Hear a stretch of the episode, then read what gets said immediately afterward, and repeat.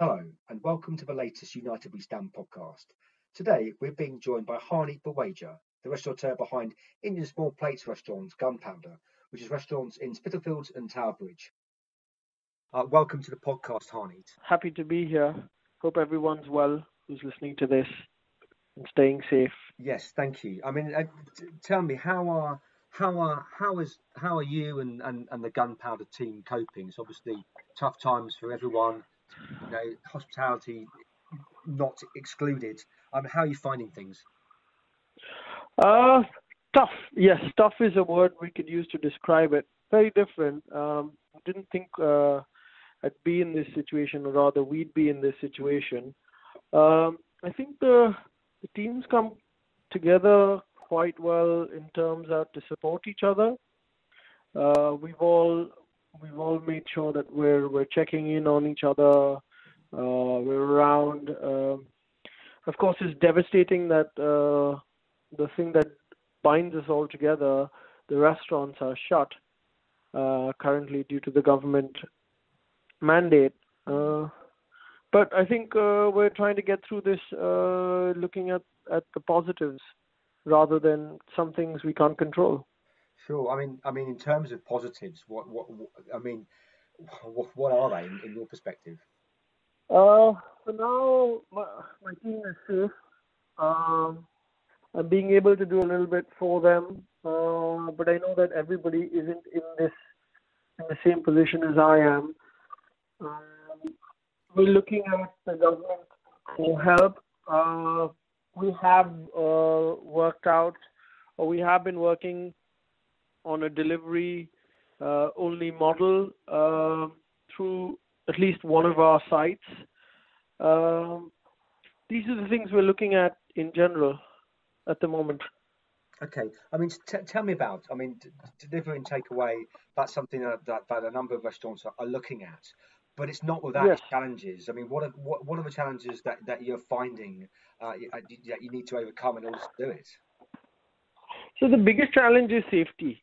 Uh, the reason we haven't been able to start it as of now is safety. A lot of our a lot of our team doesn't live in both our locations are very central.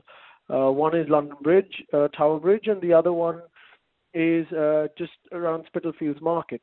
Um, with Spitalfields and London Bridge, uh, we're lucky in a way that there is a residential catchment area not far from it, um, but it is a very central location, which means that not a lot of there are it's a high density area for offices, but not a lot of residential are in the immediate area. And you know, hospitality isn't. Uh, most people that work in hospitality, we all end up living quite far. Sure. So for us to get into town is one of the main challenges, and the safety of of our team is one of the main challenges that we've been trying to get our head around. Remember, a lot of our, uh, I think 80 percent of our team is is with family in and around London, and a lot of them have kids. Some of them have uh, partners and spouses that work uh, on the front lines with the NHS. Mhm. It's a bit difficult uh, to demand uh, for for us to demand that of their time where one partner is already say a nurse working you know 18 hour shifts every day um, we've we've had to take it with a with we've had to take a little bit of a cautious approach on this just to respect everybody's own personal safety What else is the company doing? What, what else are you doing or, or thinking of doing in in terms of you know looking to the future, looking to when you might be able to reopen, looking at business continuation, looking at um, you know what what you what you need to be doing now so that so so that when you can open again that you can do it effectively. So this is a conversation, it's, and it's a very difficult conversation we've been having with our accountants, with our lawyers, with our landlords, with all the stakeholders that are involved, with the bank. Obviously, we all already know that uh, Rishi Sunak's big announcement come, comes with a lot of caveats, and 90% of the time it's been useless for small uh, independent operators. Um, no restaurant in central London that's about bigger than maybe around 1500 square feet would ever have a business rate lower than 50,000 pounds. So you, he immediately just cut us all out of it. He basically said, here's something, it's it's going to to the wider country, but London's just been cut out. And I don't know whether that's that's a that's just a math problem at their end, or whether it was done because we have a we have a mayor that's Labour and a and a government that's Tory. Uh, it, it pretty much cut out a lot of London restaurants. At least if you're in zone one, zone two, and you've got a 50 cover restaurant, you're not you're not qualifying for anything. Sure. Add to it loans. How can you offer loans to companies that have no revenue? You've asked them to specifically shut down, and then you're offering them loans at a higher interest rate, personal guarantee quite often, and then telling them that you have to pay the money back with no real opening date in the pipeline. Sure. Yeah. It's it, um, uh, the government currently in the center must think that uh, the last time such a not such a situation, but an economical upheaval happened, they were they jumped in to pump in money into banks and take ownership. But when it comes to feeding the mom and pop shops and the small and medium enterprises, they're keeping more than an arm's distance away. Sure. And, and what about what about the discussions you've had with your landlords? Um, see, uh, not everyone's being very helpful. Um, uh, I've had one landlord that's pretty much sent me an email saying I'm going to send you a winding up notice. Wow. And I've got one which which uh, which continues wanting dialogue rather than anything else, which doesn't really achieve anything uh, because it means that they're trying to put it off till the government takes an onus.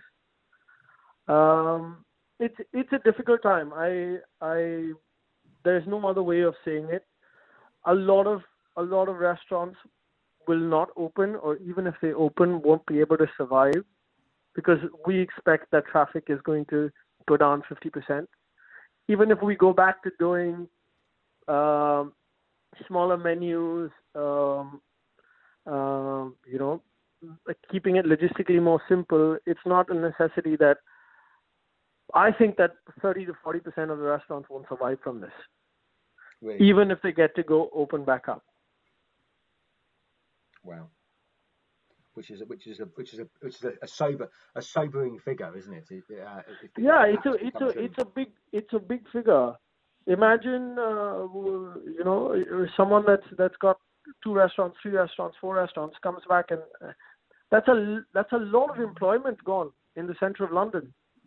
Yeah. And it's it's quite realistic that despite the furlough that the government has given, um, it, a lot of restaurants won't be able to open because suppliers are not letting up. Some of them are being very understanding, but the bigger ones that the government always seems to bail out are not. Utility suppliers are not being nice. Uh, landlords are not always playing ball. Um, it's the bigger guys that are that are willing to squeeze out the middle, because I think everyone looks at it, it as a pyramid and says, we can always just chuck the bottom layer out. Someone will be the new bottom as long as we can save the top. But that's not the way things work, right? No. What will an insurance company do with all the small and medium enterprises out? Who's gonna who's gonna buy their insurance? Landlords need to think that if 30% of of London uh, commercial space becomes vacant in the wake of things like Cath Kidston and etc. going out, how how are they going to fill it out? They need to work with us. They need to work with restaurants, with small and medium enterprises to make sure that we all come out of this. That was Harneet from Gunpowder, and that was today's United We Stand podcast. Thank you very much for joining.